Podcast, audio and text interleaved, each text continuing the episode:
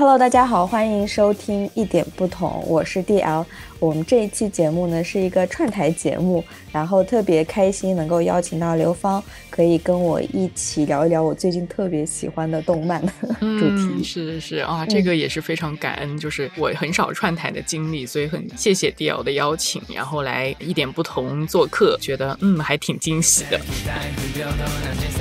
我觉得这也是个缘分，因为我没有想过我会喜欢。坐在家里面不停的去一集接着一集的去看动漫，因为对于我个人来说，呃，喜欢动漫的一个开始应该是我以前在小学初中的时候，我们家乡会有那种点播台，嗯，不知道你有没有这种经历？然后那个点播呢，大家可以去点播，然后会放。各种各样随机的那种的动漫，嗯，火影忍者呀之类的，然后放哪一个，我就会去看哪一个，就是这种被动的，然后觉得还蛮有意思的。有些是就是电视台上，不像我们现在就是看，呃，这些动画片是那么资源那么丰富了，随机我喜欢哪一个，我想什么时候看我都能看，嗯，所以呃，现在有了一个充足的时间和主观能选择的前提下呢，我。就开始了去看这个动漫，然后没想到，因为在这之前。对于我来说，喜欢动漫的人可能都是一些小朋友。啊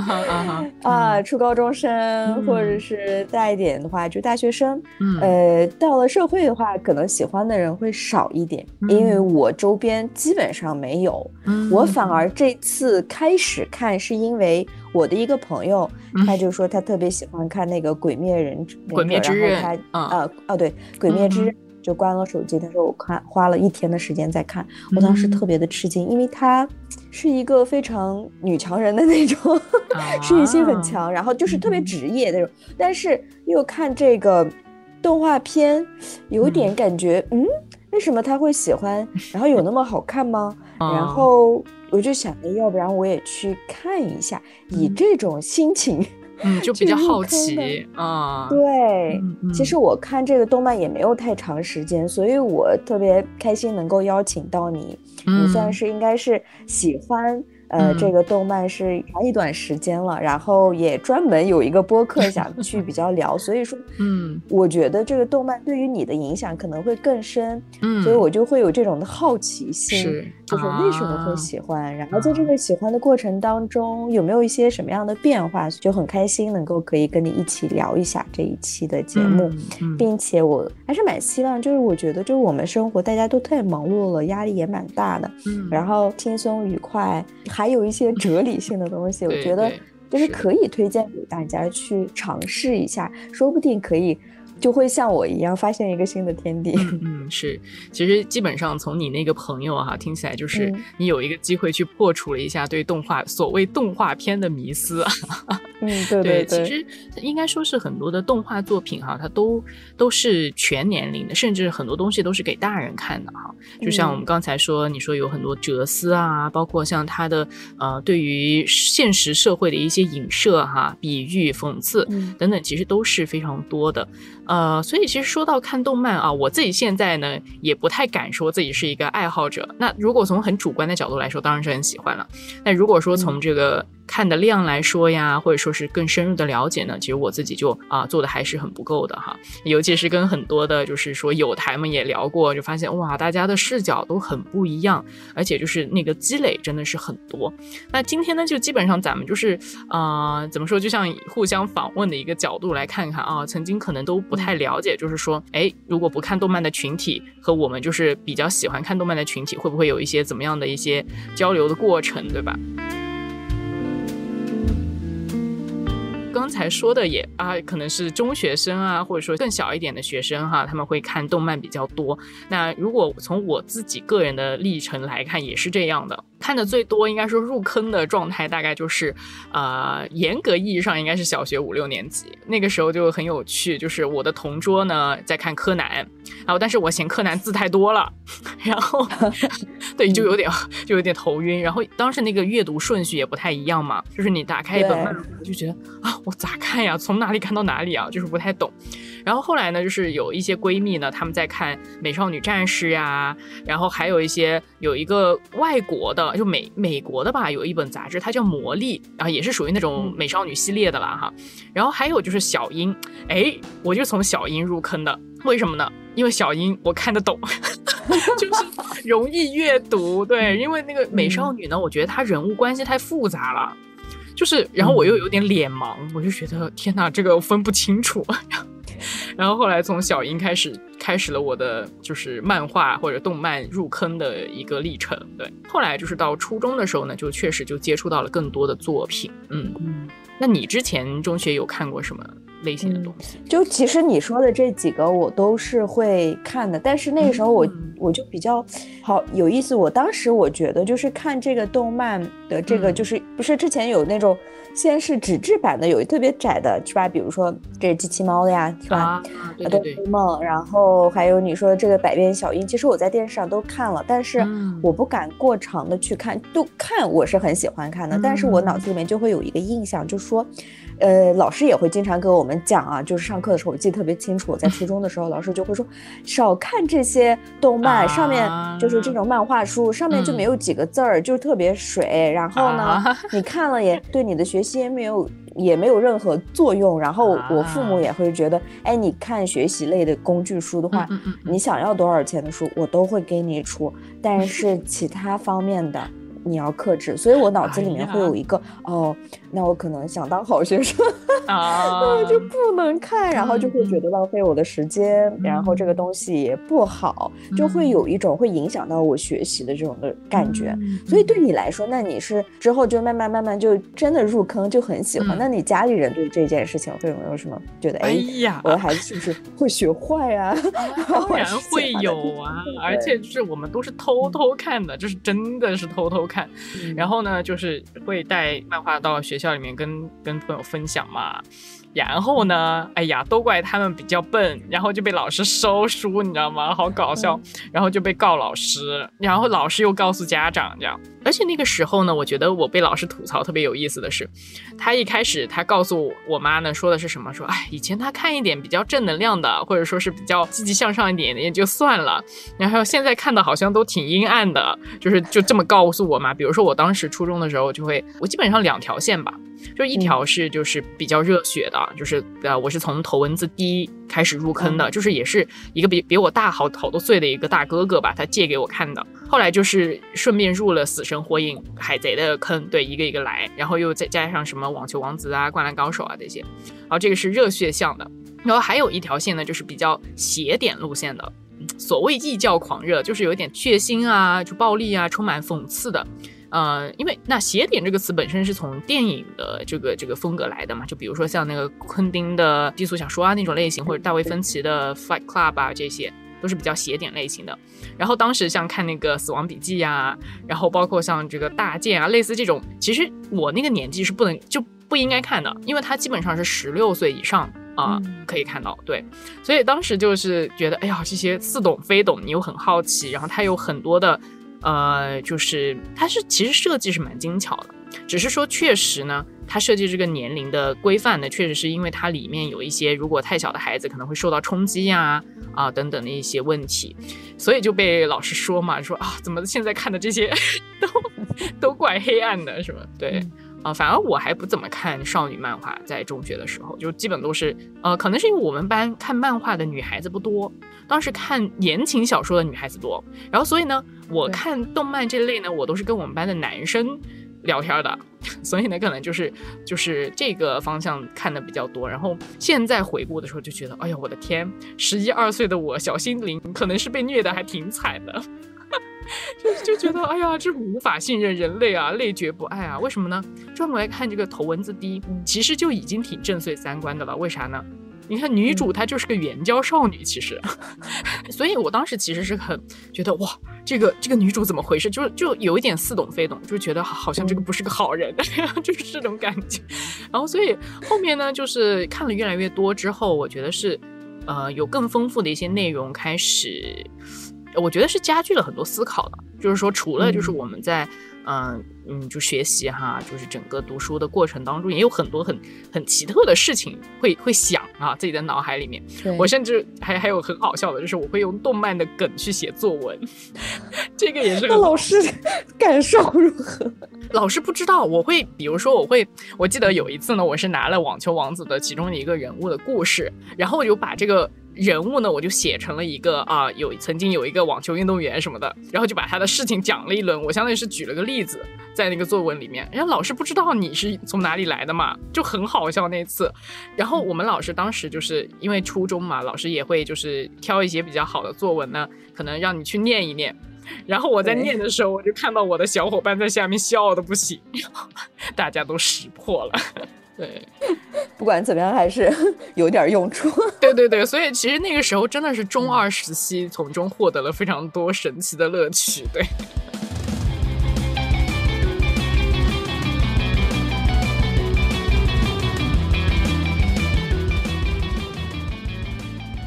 那你觉得，就是在你比如说初高中的时候，你就很喜欢的这种热血类啊，或者是你说这种稍微写一点的，嗯，你觉得就是？他会在精神层次，因为我们我现在回想的话，其实我只是觉得有些东西搞笑，哎，比较 intriguing，就是吸引人，一环扣一环。不管是个这个柯南，还有百百变小樱，有时候我都会幻想，哎，如果我也有一个这种能力就好了，对吧？就是会有一种渴望的这种感觉。但是对于哲思这一方面，可能就是当时不会想那么多，就觉得看完就完了。然后这个柯南的这个破案。完了就挺爽的，然后看完也就还好。那对你来说，就是你从初中、高中一直在追，然后又到了大学，呃，就是你在观看的这个类型有没有一些变动？嗯，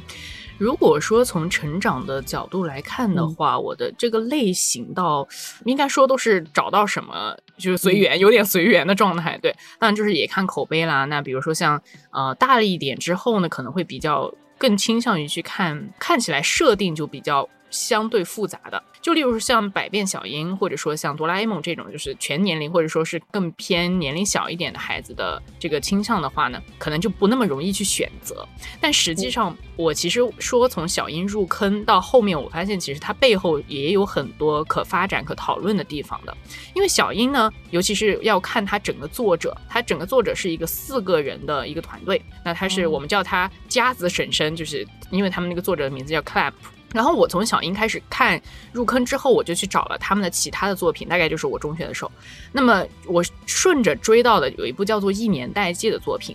那他呢，其实为什么会直接去看了一年代记呢？因为其实他的主角哈，他是仍然是小樱，还有那个小狼两个人也是男女主角，但是呢，他已经在了一个更大的一个呃设定框架之下，相当于说他开始讨论的是在不同所谓不同次元、不同维度同样的人他们之间的一个甚至乎有一些关联关系，他已经涉及到了非常复杂的一些时空设定，可以这么说。那而且就是他。我觉得是特别虐的，就是说他这个虽然说他用的那个人物还是你曾经小女孩的时候看的那些人物，但是他背后讲的东西已经完全不一样了。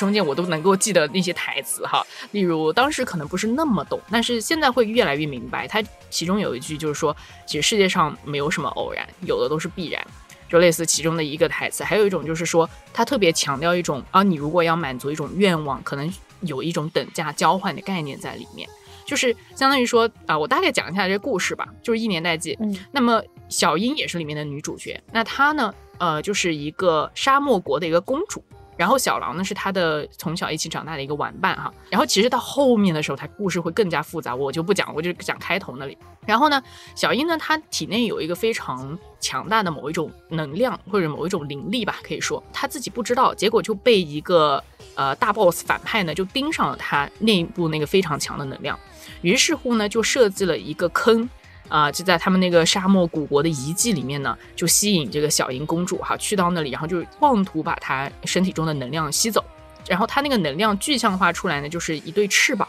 然后一对发光的翅膀，然后正在要被吞没的时候呢，啊，男主角小狼呢就把小樱救下来了。但救下来之后呢，就发现，哎呀，它背后的这个翅膀呢就散开了，就变成了一片片的羽毛呢，就飞散在了各个的时间空间里面，就是相当于说，就飞散在了不同的次元当中。哦。然后呢，它又有一个什么梗呢？就是相当于说，这个小樱公主哈，如果她不拿回她的这些她的翅膀，相当于说她心灵的这个力量的话，她可能就会死，就是有点植物人的感觉了。对于是乎呢，那小狼为了要救小樱呢，他就要去。呃，拿到这个如果可以穿越在不同的维度、不同次元的这么一个能力，去帮他找回那些一片一片散落的羽毛，那么就是也是他的记忆的部分了哈。然后到最虐的地方是什么呢？然后他们就终于呃去到了一个叫做次元的魔女的地方。然后这个魔女呢，就是说她可以帮助他们去穿越在不同的次元时间当中。然后呢，这个魔女说：“哦，你你需要获得这个能力，那这个代价是很大的。” 你要付给我等价的代价。那么其实他们还有另外的三两个人跟他们同行哈。那对于小狼来说，你知道他付的代价是什么吗？这个其实是非常有非常特别的。我当时是非为什么那么记得这部动画，就是它的代价是他要附上他跟小樱公主的关系性。什么意思呢？就是说，即使他帮助小樱公主找回了她每一片散落的羽毛所承载的记忆，那个记忆里面也是没有小狼的。对。对，所以其实他已经就是你单是看这个最开场的，我就大概讲了这么第一集的内容，你已经发现它有很多层次的一些设定，以及开始思考人和时空、人和人的关系了。所以对我来说，就是甚至乎我可以说，这个是我的呃很很启蒙的一部作品吧。所以现现在来看，我甚至都觉得它很复杂，因为后面有很长一段时间我就没有追它后面更庞大的一个叙事了。而且这部作品很厉害的地方是什么呢？这个作者他把他几乎所有其他作品里面的人物都画到了这部作品里面，对，所以是非常很吸引人。对，那就是说，他任何一个其他的这个观众的话，他肯定到最后会追溯到这一部里面对对对对，是的。所以我当时就是这样，就是我我反而是发散开的，就是我当时看了一年代记，然后我又去追了这个作者的其他的一些作品。对，其实有点感觉像复仇者联盟。对对对，他有一个家子婶婶的宇宙。对对对，就是这样。哎，这样的话，其实你在跟我讲这个故事的时候，我我内心里面就会去想啊，就是这个制作团队真的很厉害。海他是如何去把这么复杂的这些内容，呃，通过一个动画的形式去把它展现出来？因为我会有一种这种想法，就是我现在再去看，比如说我最近看的像《鬼灭之刃》和《咒术回战》，我在看的时候，我就会看到，就是动画有一个吸引我的点，现在吸引我的点就是说，它会把情绪向的东西。嗯，或者是我脑子里面想的一些思考的点，它会很具象的以一种人物或者是一种形式，把它特别明确的就展现在我的眼前。因为我就感觉我以前是在大脑里面就去想这是文字形式的，我可能把它描述出来，但是当它活生生的在我的面前的时候，就比如说这个。咒术回战里面，他会以就是人物的情绪，呃，比如说人与人之间的不信任，嗯，呃，或者是比如说憎恨这种的情绪，呃，为能量，然后去供那些就是恶魔鬼怪，对对对，类似于这种，然后我就会觉得哇哦，这这很有意思，因为通常情况下我们是不会去这么想的，然后我就感觉好像被这个动漫给说穿了，去看到了。然后这个就是吸引我的点，所以这个时候我就会想比较好奇啊，就是因为日本，就我们其实刚才一直聊到的动漫，大部分都是来自于日本嘛，对吗？对。那但是日本人对我的感受就是说，他是比较隐忍的，跟我们一样，就是集体主义，然后尽量不要去麻烦别人。那我会觉得，那这个人他如果是一种隐忍的状态的话，那他应该是不怎么注意细节才对，就是说。不会那么敏感对这些细节，哎，反而我我觉得是相反的。我觉得正是因为他可能外部看起来哈，所谓的就是隐忍，可能有很多的克制，但是实际上在我们所看不见的部分、脑中想象的部分，或许会有很多很细腻的、很细微的一些情绪或者思考。然后呢，这个动画呢又成为了一种非常具有表现力的形式，然后把它展现出来。那其实你这个说到的隐忍克制，包括日本它这个民族和文化呢，就是在战后哈，基本上是日本动漫的一个比较勃发的一个时期了。就是实际上也是因为，嗯，要对抗某一种很大的冲击，啊，甚至是你对于末世的一种思考啊啊绝望感啊等等的。那么这个呢，就是其实上一个时代了。那以手冢治虫为代表啦。刚才我们不是你说那个复仇者联盟哈，或者或者什么漫威宇宙呃那个什么宇宙，其实这个的我自己觉得它最原初的那个概念就是从手冢治虫来的。基本上手冢治虫宇宙它也是有这种，就是把它的很多人物呃融合在一起，然后就像我刚才说的那个 clamp 家子婶婶们他们的做法也是借鉴了手冢治虫他当时的这样的一个做法。啊，然后就是呃做了很多这样的一些尝试之后呢，就是又到了热血漫画的时代哈，可以说就是这个鸟山明的呃龙珠啊，然后到刚才说死火海啊等等，那么那些呢就比较从零到一，从无到有，就是在战后他他经过一个非常 suffer 非常绝望的一个时代之后，然后他但是他又要有很顽强的生命力去爬起来嘛，啊，慢慢就是日本也是在战后其实发展非常快嘛。他就在一个让人觉得哦，敌人虽然强大，但是呢，就是我们也还是可以，就是说一步一步走下去，就是呃，死活海都是好像看起来啊，我为了修炼哈，为了梦想，我要慢慢从一个吊车尾哈，成为这个呃越来越强大的人。那么，但是到现在这个时代呢，又是另外一回事儿，就是一个比较宽松的时代，那就变化了，就是说，甚至乎我们说《鬼灭之刃》也好。或者说像《咒术回战》，它还是属于热血的呃这个类型哈，但是为什么会觉得不一样了呢？就是说，因为你刚才也提到哈，就是人内心的一些情绪会会更更多的涌现出来，就是因为敌人他不再是好像某一种强大的外力，就是那那种你你非常明显的就是我要把把他打趴下，而是源于那种人心中那种微小的绝望感，那种起伏的情绪，一种无法对抗的空虚。就说这些东西很多时候是都是不可见的，所以你看，在《咒术回战》里面就把它具象化成了诅咒哈。那在《鬼灭之刃》之中呢，它可能就是让执念呢让人成为了鬼哈。嗯，所以这个很直观的让你看到，包括你你之前也给我推荐了那个《奇蛋物语》嘛，啊，那个也是非常特别，就是从画面上你就已经受到很多冲击了，对吧？对。关于友情和同伴，我觉得他也是有不同的一些转变的。就说，呃，曾经就是直接大喊啊，你是我的同伴，我要保护你，对吧？啊，对，就是很典型的，就是死火海时代的东西。那但是现在呢，其实他会更加的呃隐忍一些，对于同伴友情的这种表达，它是一种为对方着想而不得不隐藏的某一种话语哈。但是呢，其实你看他的表现上又是非常拼尽全力的。就其实它就不单单只是一句台词啊，你是我的伙伴，那就就可能会有更丰富的一些层次感哈。那其实我觉得这两部呢，你刚才说《鬼灭之刃》和《咒术回战》哈，也是因为说到这两部，我们就才说要开始聊这一期的。那《鬼灭》呢，哎，就有点不讲太多，因为实在是就被人吐槽说我的天啊，我已经是被被鬼灭骚扰了，或者说现在就说被巨人骚扰，就是意思是说他真的太火了。然后呢，很多人讨论它哈，呃，当然，当然就是说，它一方面是它故事线条它其实比较单一啊，但是它比较踏实的把这个故事给好好讲完了，那也容易让人有代入感哈，而且它的这个动画制作的质量是非常好嘛，对吧？啊，而且它也是伤口和治愈同时存在，让你觉得啊，很很有共鸣或者有一些一些的冲击。那如果从哲思上的思考的话，哎，我就不在这里掰了。我之前就是再次安利，就是维生素 E 这个节目呢。其实维 E 老师他就从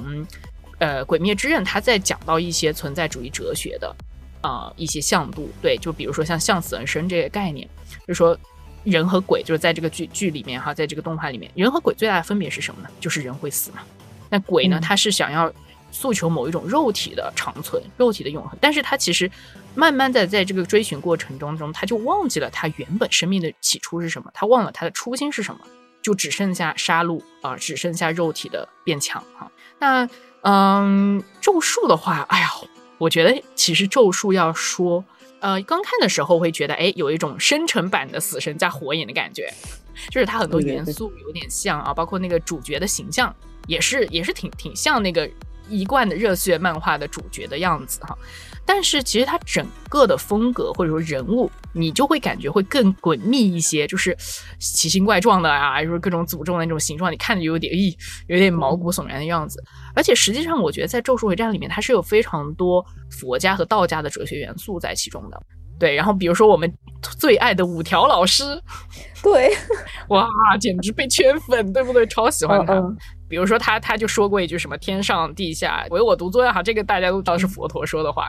以及就是他佛系的一面也很明显，就是他是一个慈悲又很辣的人。就是他收留了杀掉差点杀掉他人的儿子，然然后他又为了就救其他的人杀掉了他自己的呃朋友，可以这样说。那如果说这个是佛系的角度啊，其实他也是非常禁欲系的，从一些呃细枝末节的地方可以看得到哈。然后如果说是还有另外他比较佛借鉴佛教的，从他的这个招式也可以看得出来，比如说他那个招式叫做呃领域嘛，对吧？无量空处。那无量空处一看这个词就觉得天啊，好佛啊！而且就是说他，你看他解释的那个他招式的原理，哇，也是让你觉得我的天，这个精神攻击其实是让人挺毛骨悚然的。就是它大概相当于说是大脑被囚禁在一个无限延长的一秒钟之内。然后呢，又被冠以活着的本能，不停的去感知和处理信息，然后就进入了某一种接近停滞的状态，就是你整个人是停滞的，但是你的精神是极高速的在运转。我就觉得天，那简直是地狱，好吗？太可怕了。对，所以然后甚至会有人说他的那个技能有一个，就是它那个领域有很多个层次的技能嘛，其中一个技能就叫做呃无下限术士，然后然后就是说其实它的这种。呃，原理是有点参考了黑洞的一个原理，所以就是啊，我觉得就是稍微去了解一下的话，尤其是如果我自己就不敢乱讲了哈，因为就是啊，如果是真的是对佛道这些有一些研究的话，应该是挺有意思的，去去看他中间的地方。就比如说像这个五条老师，他也有很道系的一面，比如说像嗯什么圣人不死大道不止啊之类的，因为他自己就觉得我拯救不了世界啊，虽然说我是。天花板级的战力，但是我也不会觉得我要拯救世界，就是他甚至更多的时候是一种无为的状态，对他并没有说傲慢到说哦，我我可以负担起所有人的这个命运，对，所以是挺有意思的，嗯。对我听你这么一说话，我就感觉 又帮我把这个这《坐回战》，我当我当时看的时候，我只是 我就我会有一种哎，好像确实跟佛教呀这方面有关系。然后哲思我是有理解了，然后跟你沟通完了以后，我就觉得嗯，感觉又拉开了一层幕。然后所以这我觉得这就是嗯。长大之后，你再去看这些动漫的话，你想要去挖的话，深层次的东西还是非常多的，而并不只是停留在它的一个画面或者是一个故事层级上面。嗯嗯，其实一个好的故事它还是很有帮助，就是说，如果你要把这个人物刻画的好，故事讲得清楚，才能够把你背后的思想呢，就更体系、更完整的呈现出来哈。所以我觉得，其实动画哈或者漫画，它其实是一个非常特殊的表达方式，因为我觉得在看看电影。即使它现在电影的特效也非常的厉害，对吧？但是始终你你会从电影里面，你还是会觉得，如果它有一点违背你普通三次元常理的东西，你就会很出戏。对，但是动画它不存在这个问题，因为你已经知道它这个预设，它原本的设定就就是在一个超现实的环境之下。那么即使它它一下子一步飞十米高。你你也不会觉得有多奇怪这个事情，对，就是常规操作，对，蛮有意思的。就是说这个问题我也是一直想嘛，因为我周围其实说实话，为什么我也比较少跟太多的朋友去聊，是因为我原本呢也不是说非常多人跟我一起去看，但是呢又很喜欢想一些奇奇怪怪的问题，啊，甚至乎呢，呃，我我我现在回想，我觉得呃，我当时看动画哈，包括我刚才说一年代记，关于比如说。人跟时空的关系啊，啊，人对人的关系，记忆这个东西是怎么样的？它甚至乎启蒙了我啊，对于信仰的一些思考，以及甚至乎后来我觉得跟心理学的这个兴趣也有一定的关系啊。然后因为我自己是基督徒嘛，所以其实我我就觉得，当我在理解电视剧，比如说像我刚才说的这个呃所谓的等价交换这个问题，就是说其实这个代价是是怎么样去付的呢？对，如果说人有那么多罪恶的状况，就人有那么多所谓的必要之恶也好啊，人性的那些幽暗面也好啊，那这些东西要怎么样去反转它呢？等等类似的东西啊，所以其实我也蛮喜欢看这种类型的动画的啊，包括像《奇蛋物语》，我大概看了几集，但我觉得很有意思。对，它是一个那种啊，从梦境啊、潜意识的那种可视化的角度，有一场心灵成长的战斗吧，可以这样说。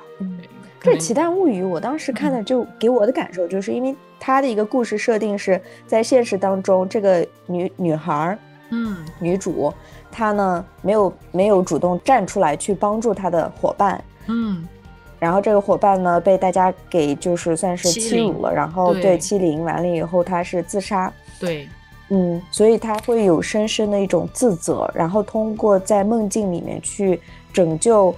很多类似的遭受的一些女孩，然后慢慢慢慢就是说，如果我是不是拯救了足够多的人了之后，我就能够去。救回我的朋友，但其实这从侧面来说，他是不是最后的救回？是不是他能不能到最后那一刻能不能宽恕原谅自己？对的，嗯，其实就是精神层次的，因为他们一直会问中间的那两个木偶一样那个人说：“我到底能不能救救出来？”然后他们也没有去给予一个肯定的答复。嗯哼，是的。所以这个动漫就吸引我的这个点，就像你刚才说的，因为在电电影里面我们会有一个预设嘛，这个电影应该是什么样子的。嗯，然后而这个动漫的话，就像你说的，我们可能不会有一个条条框框去把它框住，所以当它跳出我们原来的设定去给一个崭新的东西的时候，我们反而可以更容易被触动到，因为我们在我们愿意去面对它，愿意去理解和接受的时候，这说明我们的感官呀各个方面还有思维上是敞开的。嗯。而并不是从一开始就先入为主的以一个一种评判的这种的感觉，嗯嗯是，所以可能就是我以前我比较好奇的就是说，为什么我周围就很少有人看动漫，亦或者就像你刚才说的，就可能很少跟同伴去聊这件事情，嗯嗯嗯。因为我们会聊某个明星啊，我们会聊最近上映的电影啊，我们会聊某一个我们最近看的书啊，嗯，是吧？或者是某个纪录片，但很少会涉及到这个动漫这个议题。嗯嗯。不过其实就像我现在慢慢的觉得哈，就是呃，虽然说有些人看的多，有些人看的少哈，但基本上我觉得我们这代人呢，多多少少都还是有自己喜欢的那么几部哈，就是动漫的作品的，嗯，就是。这个我也跟我曾经的一个挺好的朋友聊过，就他是一个啊比较真人像的，对，然后他然后他就说啊，我看着这些纸片人，我代入不了啊，就觉得可能更需要一个趋近于真实的一个媒介啊，去让他去有这样的一个代入啊，情感也好啊啊，这个反思也好，因为其实呃，我们对于一个作品有共鸣，本质上其实它就是一种情绪的共鸣嘛。啊，我们所谓的代入感，就是说我们为什么能够理解这个人物他的动机，为什么能够理解他当下的那个情绪，就是我们所谓的情绪同调了嘛？对，然后才能够通过他看到我们自己。对，对，对，对，对，对，看到自己，包括像很多时候让我们这个也跟心理学的一定原理有关系，就是说我们为什么会记得某些事情，有些事情让我们印象非常深刻，都是因为在那个点我们的那个情绪是被。很高的拎出来了，就是然后这个情绪和我们那个那个记忆点是非常相关的。那么在所有的呃文艺作品里面，我觉得都是有类似的功效的。那只不过呢，可能喜欢看动漫的人，他会更喜欢那种不受约束的一种画面表达。那么如果说喜欢更真人像的呢，他可能喜欢一种趋向于更真实的啊画面表达。那这个我觉得都都挺有意思的，就是说不同的人他的喜好的分别。那以及就是，我觉得现在也有很多的好的作品，就他可能也在，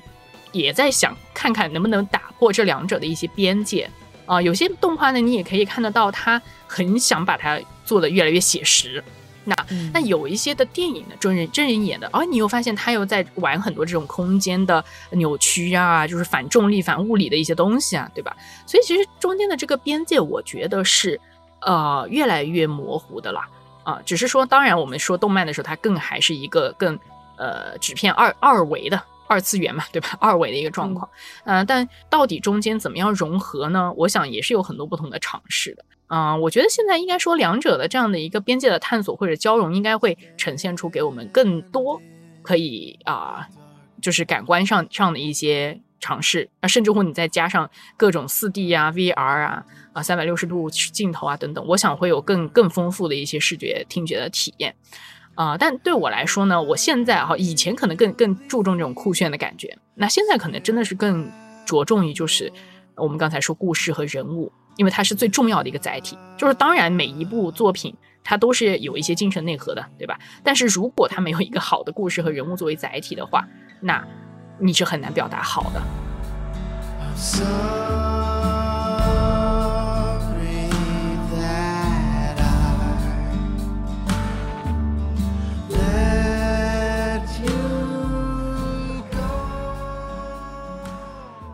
为是我周边可能基本上就除了我刚才说的那一位朋友以外，就同龄段五岁上下，基本没有碰到谁会跟我去聊动漫。嗯，我周围就还其实现在应该说越来越多了哈啊，甚至乎我觉得有很多的小伙伴们啊，也是在播客的 主播群圈里面呢，也开始认识到很多非常有特别看法的一些动漫爱好者哈。嗯，这个也是很有意思的。当然，我觉得我自己呢，呃，也不是完全没有周围啊，只是说我不是属于那种很爱太多的去跟人说讨论的啊，或者说有时候讨论可能也。比较难啊，可能深入太多，就是觉得哎这个好看，我推荐给你也好，或者怎么样，就是比较呃简单的一些交流啊。然后呢，我自己呢又不太会去混各种论坛呀啊圈子呀什么的，也不太会哈啊。虽然说可能在中二的时候呢，也在什么贴吧上跟人家打个口水仗。这这种也有过，对，啊，也蛮好笑。嗯，就是我我是这样想啊，就比如说假设一某一个情景，就是你跟你的很久没有见的一个朋友聊天，然后，嗯，或者是新认识的一个朋友，然后他刚好知道你很喜欢看动漫，如果是这样的一位朋友，他平时就像我一样。算是个小白，呃，他有可能有一些接受度。那你对于这种人来说的话，你会给他介绍哪一种类型的去动漫，或者是以什么样的方式去给他介绍呢？嗯，首先我会先呃问问他喜欢的一些，比如说电影啊，呃，就是剧啊，呃，是些什么类型的。啊，先了解一下对方的一些喜好，就说，啊，那我可能会针对他喜欢的一些东西，啊，一些方面去给他介绍，可能我觉得哎蛮好看的，呃，类似风格的一些动画作品哈，或者漫画作品，包括其实我觉得现在吧，就越来越好的一点是，我们也可以看得到大荧幕上也有很多的动画。啊，越来越多了，在院线当中。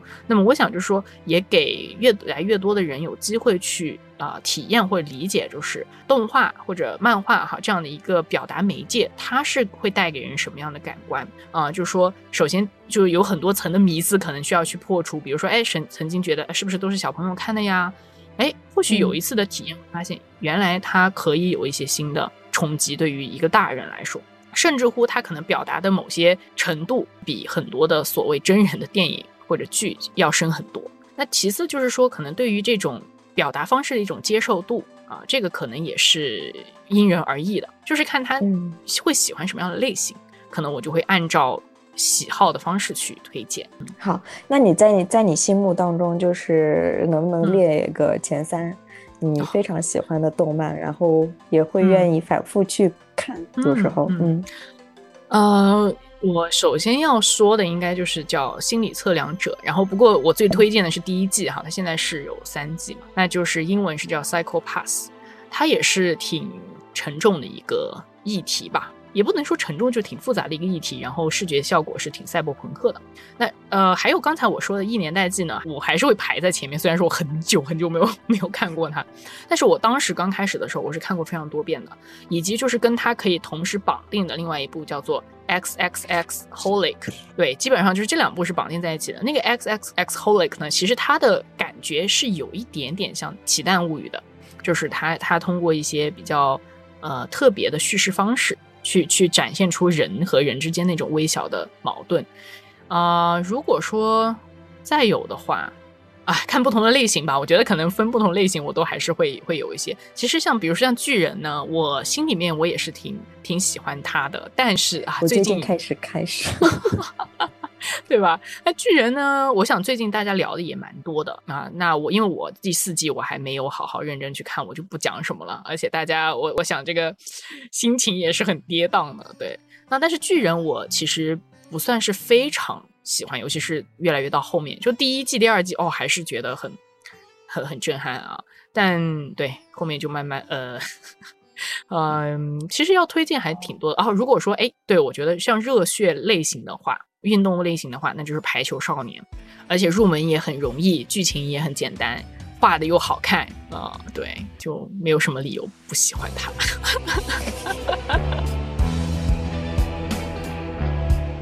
就我选择的这几个，其实因为我朋友给我推荐的那一部，我看完了，因为每一集也就二十分钟嘛，就没有那种看美剧 花四十分钟、五分钟那么长，然后。每一季又有二十多集，所以说这个可能一一季里面就有十几集，然后每一集就二十分钟，所以我觉得非常 light，很很好，所以我就再去看，再看的时候就分享一下小白的，可能我就看的是看的人最多的，打分分数最高的那个，嗯，那么就是过了小白的阶段。假比如说我已经看完了，我认为我能找到的最近比较火的，那我继续要去找一些比较嗯有价值或者是值得看的，我应该如何去搜索会比较合适？嗯，能找到一个自己喜欢的，就去听相关的博客。给给给大家打广告，就是说，嗯，就我自己做推荐的不多啊，我都是其实是看了我觉得有意思的东西，我去分享，而且我也不只是分享动漫嘛，我也是连着影视一起讲。但有很多其他的一些啊，专门做动漫推介的一些呃播客，比如说像有一个叫做《仙境之桥》的播客，它基本上都是针对动漫的范畴来谈。对，然后呢，还有另外一个蓝屏电台啊，也是我们的友台。然后他们呢，也是因为本身就是在日本的影视从业者啊，所以他们的视角呢也是会比较呃专业啊，所以呢也是可以去参考他们的意见。而且我觉得现在像豆瓣呐什么的这些评分也还是挺有参考价值的。而且像比如说，哎呀，我我现在突然脑子里面冒出了很多很多各种各样的东西哈。所以如果说我们要看推荐呢，就呃。我觉得是看豆瓣打分是最快的啦，对吧？然后，然后再再者就是可以看看自己喜欢的类型是什么样子的。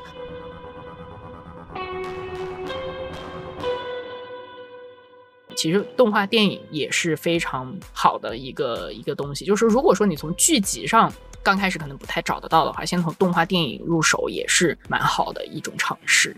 那我觉得我们今天聊的就特别的开心，然后我已经。心灵已经被种草了几个，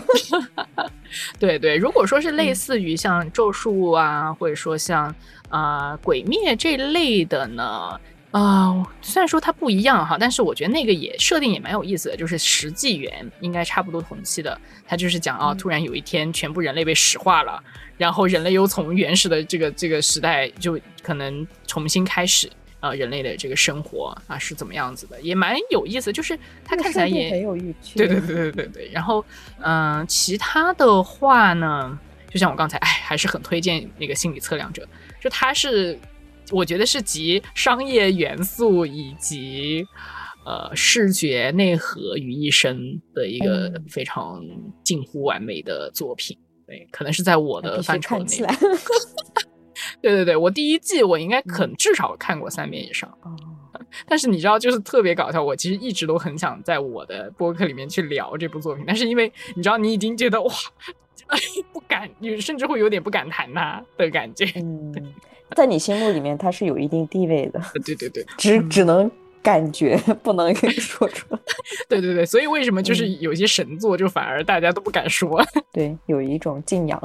感觉。嗯。那我觉得就是我们节目就差不多聊到这儿，呃，希望大家听了我们的节目之后，可能撒了一点小种子在大家的 心里。那么发不发芽就看大家自己了。嗯嗯嗯嗯，是的，好的，非常谢谢 D L 邀请，谢谢刘芳。